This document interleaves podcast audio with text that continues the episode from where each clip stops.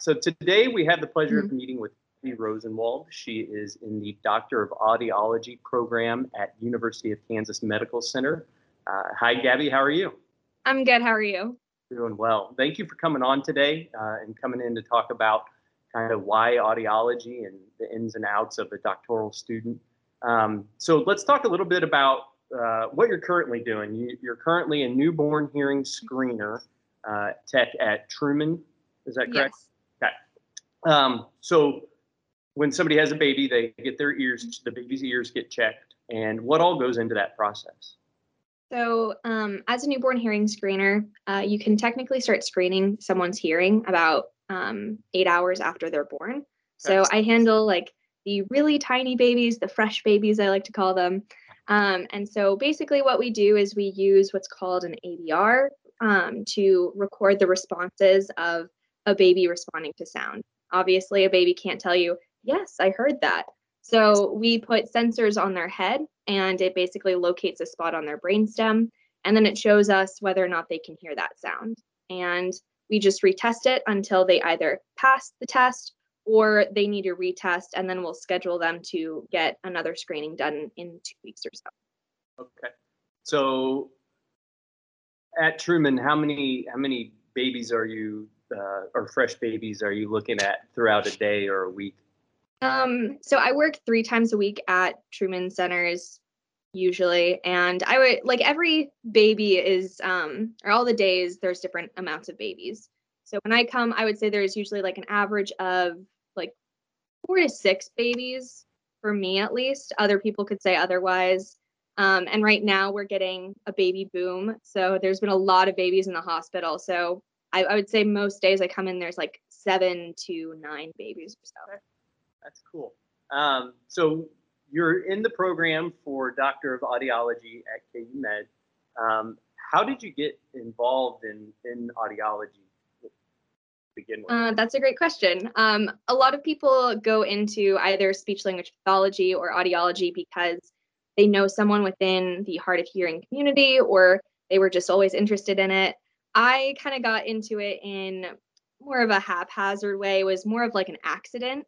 Um, when I came straight out of high school, I had no idea what I wanted to do with my life, but I was really interested in brains. So I decided to major in psychology.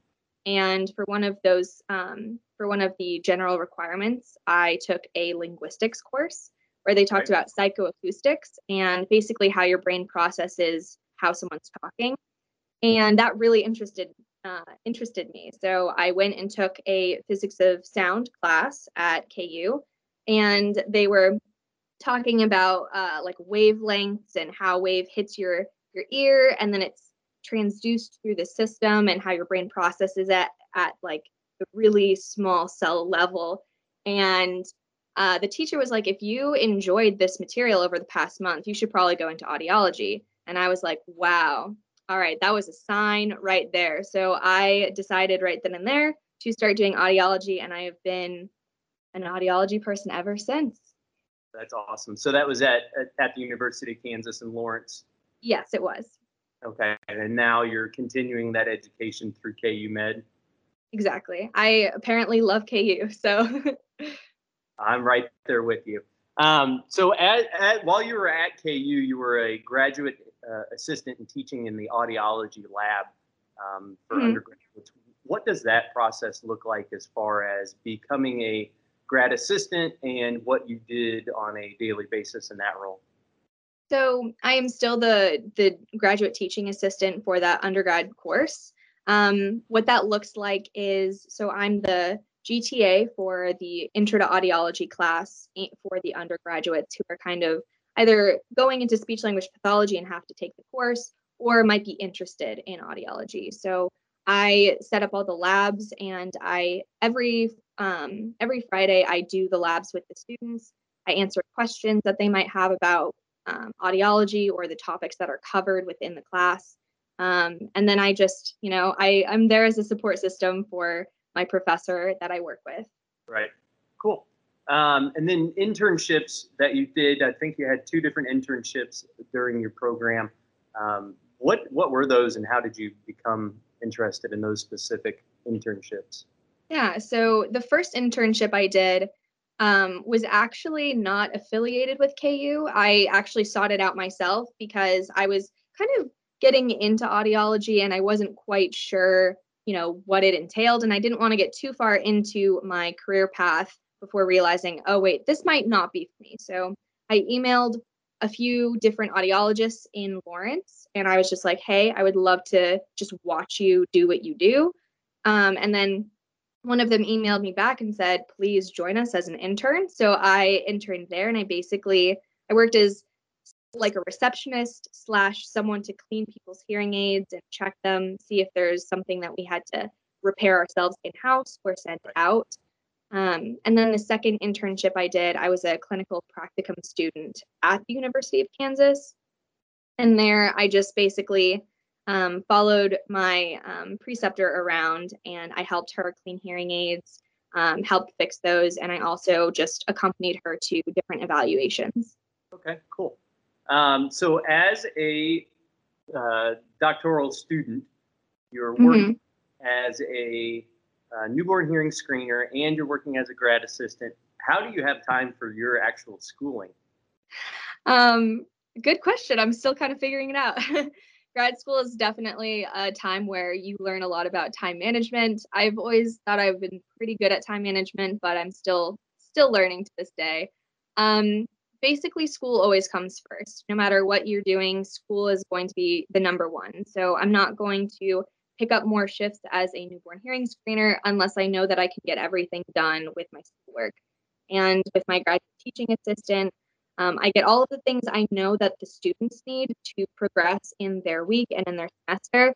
But at the end of the day, um, I value myself and my education a lot. I think KU gives me a lot of opportunities, and it would be a little ridiculous of me not to take advantage of all of those. So I definitely put school first. Okay. Um, so, as an audiologist uh, working in the newborn, you know, a, a, a typical week of a student um, grad intern and a uh, you know somebody that's working three days a week. What does that kind of breakout look like as a uh, doctoral student?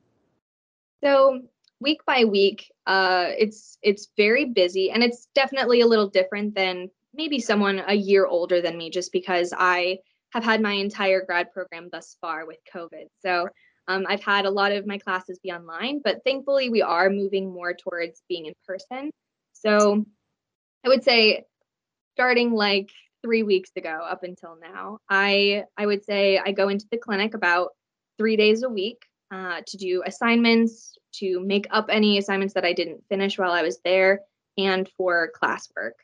Um, and then about two days a week, I have hardcore classes where I just show up, I um, I listen, I take notes, you know, I do all of those things. And then um, I would say after I do clinics, I usually use that time to do all of my homework. So I spend three hardcore days doing homework and then I'll like finish up the work in between instead.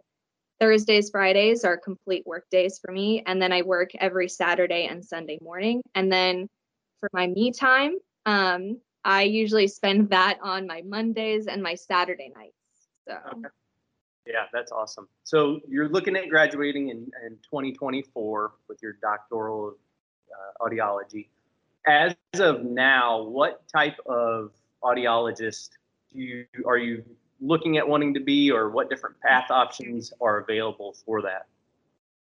It's a great question. Um, so as of now, I don't have too much experience dipping my toes in every single category, but the reason why I really thought audiology spoke to me was because I could apply not only the science of how the system itself works in your body, but I could also apply that into a clinical practice to be able to help someone else. And that really speaks to me. I really want to be able to help someone with their what they see as a problem or help work through a situation and counsel them and communicate different ways that they can uh, change or improve or just have a different like lifestyle that they'd like for themselves. So I I would really like to be a clinical audiologist and really work with the patients and um, see them every day, hear about their what they um, really want to resolve, and what they're having difficulties with. And I, I would love to fit hearing aids. I would love to do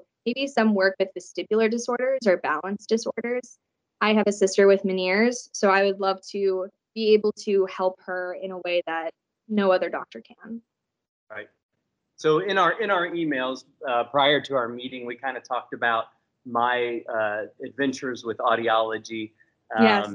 And so for those of us that don't, don't know, I've ruptured my eardrum four times, the same eardrum, um, and had tubes when I was little.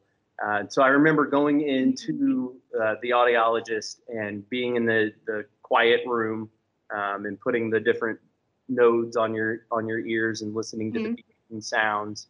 Um, and then as well as our son had we had him have tubes. Um, and so we went in there and did the, the beeps and the testing and the light boxes that jump up when they click yeah. the um, so with that type of audiologist, what are they specifically looking for uh, when they're doing that kind of testing, and how does that uh, re- relate to you know you had said the the people with balance disorders? Um, so whenever we do audiology uh, or evaluations, um, pediatric audiology is a little bit different uh, than adult audiometry. So when we do pediatric tests, so your son coming in and he has that like play going on and the lights are flashing everywhere, um, we really want to rule out any other um, issue at hand. So if he comes in complaining of like an earache, and you think he has an ear infection, he had tubes put in, we just want to, in that position, confirm that he did have an ear infection and confirm that there's nothing else that could possibly going to, to be going wrong. In that situation, we also want to be able to rule out who we might need to refer out to. Audiologists work a lot with speech language pathologists. So um, if we notice that he's having some grammar issues, we might say, okay, we should probably refer to a speech language pathologist to work on his language development. So those are some things that we're looking for. Whereas adults, if you came in as an adult and you had an ear infection, we again would be confirming um, the confirming the presence of the ear infection and making sure it's not anything else. Um, a lot of audiology is putting puzzle pieces together and saying, if not this, then what? So that's a lot of what we do. And so for adults, that's probably what we focus on, as well as regaining or meeting the standard that they had before. So kids are usually going to complain of like earaches or just not being able to hear their teachers, whereas an adult might say, I can't hear as well as I could. So we just try to see where they are and see how close we can get them to that point again.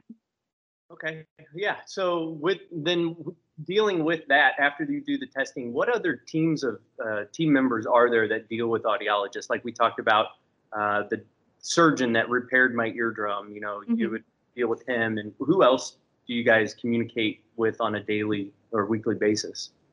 So audiologists can work with literally any kind of professional. We work with educators um, in schools. A lot of schools have an audiologist on hand. Okay. Um, we can work with speech language pathologists. We work with ENTs, surgeons, um, we can work with psychologists about counseling matters, and we can also work in uh, the education field ourselves as professors. And we can also work a lot with researchers to be on the team and collaborate with how research is done and what we're really looking for in research. Mm-hmm. Cool. So in the hospital, you know, you would deal with um, the doctors and nurses and tell them, you know, if the babies can hear or if they can't hear, that kind of stuff. When you're doing your rotations, um, who else? I mean, in, in the clinical setting, I guess, uh, do you guys deal with?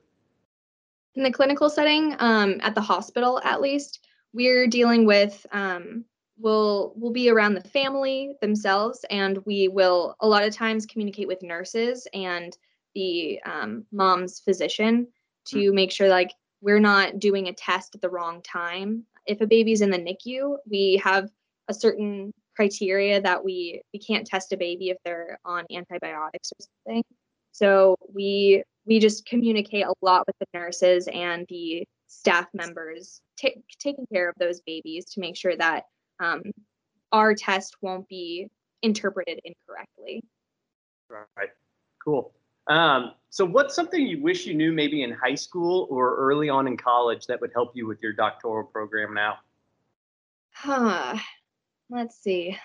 Thinking back to high school me, um, I think I put a lot of stress on myself not knowing what to do right out of high school. I think um, a lot of high school, uh, a lot of people in in my experience told me that it was really important to do a lot of extracurriculars and make sure you're getting good grades so you can get into a good program to to like start your education on what you want. I would say um I wish I had known to be okay with just knowing that things will happen that I won't necessarily be able to control. Um, I found my career path completely by accident, and right. I think I think I just had to be open to that experience. Whereas before, I would probably have been a little bit too anxious to to see that opportunity present itself. Um, I would definitely have participated in more extracurricular activities, probably, um, just so I could have dipped my toes into a lot of different things. I I was like part of two or three clubs in high school, but I probably would have tried out more things in high school. That's good. Good to know. Um, and you guys at in your high school uh, this school district, you had access to a um, the CAPS building at Blue Valley. Um, yes. Was that uh, kind of open and available, or how how were you guys taught about the different programs that they had offered? Yeah, um, I was actually part of the CAPS program. I was in the health professions section okay. of CAPS because I, I knew that I would probably like to um, be in the health profession, but I wasn't sure what. And CAPS was such a great opportunity. We learned a lot about that in like our homeroom classes. Um, they talked about it a lot in those. And um, a lot of teachers would just mention it in like uh, for whoever was your mentor or your faculty mentor. Um, they would discuss that a lot with us and just come into class and talk about CAPS as an experience. And CAPS was like pretty new when it's like when I was in high school, they had just built it. So every everyone really knew about it. Um, it's a huge building and you can't miss it. So I I kind of had that luck on my side as well. Let's talk a little bit about your experience at CAPS then um, in that health science program. Uh, mm-hmm. What were some of the, the courses, if you were a completer, or you know, how many classes, years did you did you study over there? Yeah, so I did it for two semesters, um, and I I did it my senior year of high school.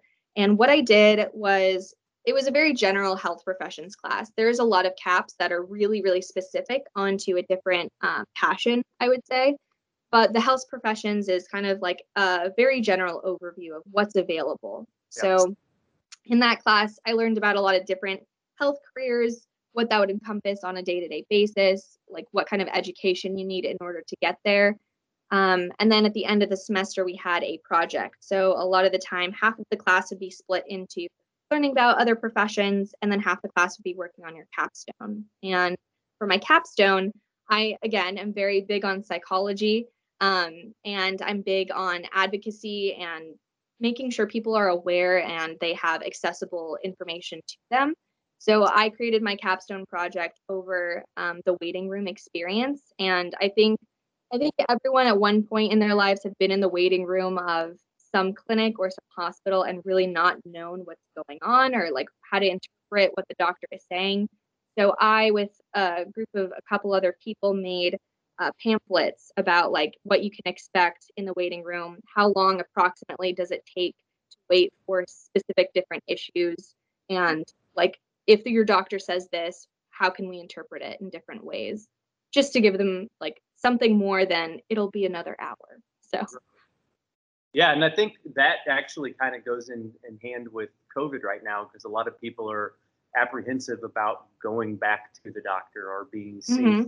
or you know maybe if they have a, a something they're worried about, they they haven't in the last year gone in as they maybe as they could have. Um, so that's pretty interesting. Um, what's a product that, as a grad student uh, mm-hmm. or future doctor of audiology, what's a product that you really like uh, and use on a daily basis? Okay, so I actually had no idea you were going to ask this question, but I do have the product like right next to me. That's awesome. Um, so it, as grad students, we were given this product, and it's called OtoSim, and it basically is a program that we have on our computers, and it's a fake ear. So we just slip it on to our desks, and then we can do otoscopy or looking into the ear, mm-hmm. um, and we can uh, like read about what that otoscopy means and what we find to be interesting about that or what could be um, abnormal about the otoscopy.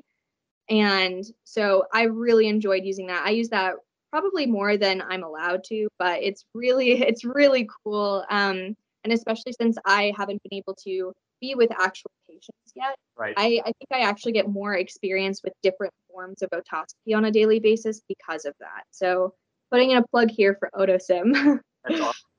Absolutely. Um, so for student development, student groups, uh, being a part of a doctoral program, what are some things a student uh, in a uh, you know you're a grad assistant, you're doing your internships, you have a, a, job. What are some other things students can look at for student development to get some more experience, uh, you know, in their field or becoming mm-hmm. A doctoral program? Um, I would say take advantage of the school clubs that you have, take advantage of all of the um, teachers, preceptors, professors that really are associated with that club. Um, networking starts at pretty much every level of your life. And if you make connections now, the, they will last you a really long time. So look into different clubs. If, if you're not even sure if you want to go pre med or something like audiology, or if you want to be a dentist when you grow up, find a club. They exist in your community, they exist at your schools. So definitely seek those out. Um, and also talk to your friends. Like friends talk about what you want to do and and like what you're passionate about, but like talk to your friends about what they're interested in, how they're going to get there, and be inspired by your friends and how they're going to accomplish what they want to as well. Um, I'm big on pumping one another up and i definitely wouldn't be where i am without my friends and their inspiration so. Right. Um, what's something that you are most proud of so far in your uh, educational program that you've accomplished? Ooh. I haven't been here too long, so I I don't have very many options, but I I am proud to be I was very proud to be accepted into the KU program. This past year, it was rated in the top 10 audiology schools in the country. And I I do not take that lightly. I am very proud to have been accepted and to be in the program as it is. I think that in itself is an accomplishment wherever you get accepted at no matter what phase of your education you're in. I think it's a really big deal to get accepted. So I am very proud of that. Um, and I'm very proud to be a GTA. I was very honored when they offered me the position, and I it makes me feel really great every day to be able to help someone who I mean I was in the exact same position before, and I feel like I definitely have that advantage to be able to help them and answer their questions in a way that maybe other people wouldn't have been able to. Right, absolutely. Um, what's a book that you would recommend somebody that's interested in audiology read or look at or maybe an article about audiology? Um so i don't read for fun a lot of the time i, I will say. Um, i read a lot of research articles. There i think um, if you want to maybe learn more about the audiology field or what it's like to be hard of hearing um, I did watch a like a docu series on Netflix called okay. Deaf U, and it focuses on people at Gallaudet and their experience being hard of hearing students. And I wouldn't say that's necessarily connected too much to audiology and like the professional audiology, but it gives new perspective onto how different individuals perceive being hard of hearing or in the deaf community. Um, and I mean, a lot of audio audiologists will work with hard of hearing or deaf community members. So I think that's a really good docu series to watch. To be to have like a relatable, um, the people in the docu series are like 20 years old, so it's a pretty relatable age range, I'd say. And um, it's just a perspective change. And I, I, would say I recommend that. That's awesome. Yeah, I, that's a good one to check out. Um, and the last question I have for you is if you dislike blank, then becoming a audiologist is not for you. Okay. I feel like I should know this one well because I work with a lot of people who are um, maybe interested in speech pathology more. Okay. Uh, so I would say if you don't like analyzing, then audiology might not be right for you. And I mean that in the like puzzle piece way. Like I said before, audiology is a lot about if this, then that, um, and really focusing all right on the different parts of your ear system and really figuring out what could be going wrong. If you're someone who does not enjoy deep analysis and um, anatomy and um, uh, I guess physics, you probably wouldn't enjoy audiology. But at the same time, there's so many different things you can do with audiology. But if you are interested in working with um, people who are hard of hearing or um, maybe with some developmental delays that uh, impact your speech or hearing development, then speech pathology would be really great for you. So that's that's less focusing on the analysis aspect and more about the treatment itself. Right. Well, that's great. Thank you so much for spending your time with us today and teaching. Of course. Us. Thank you for having me.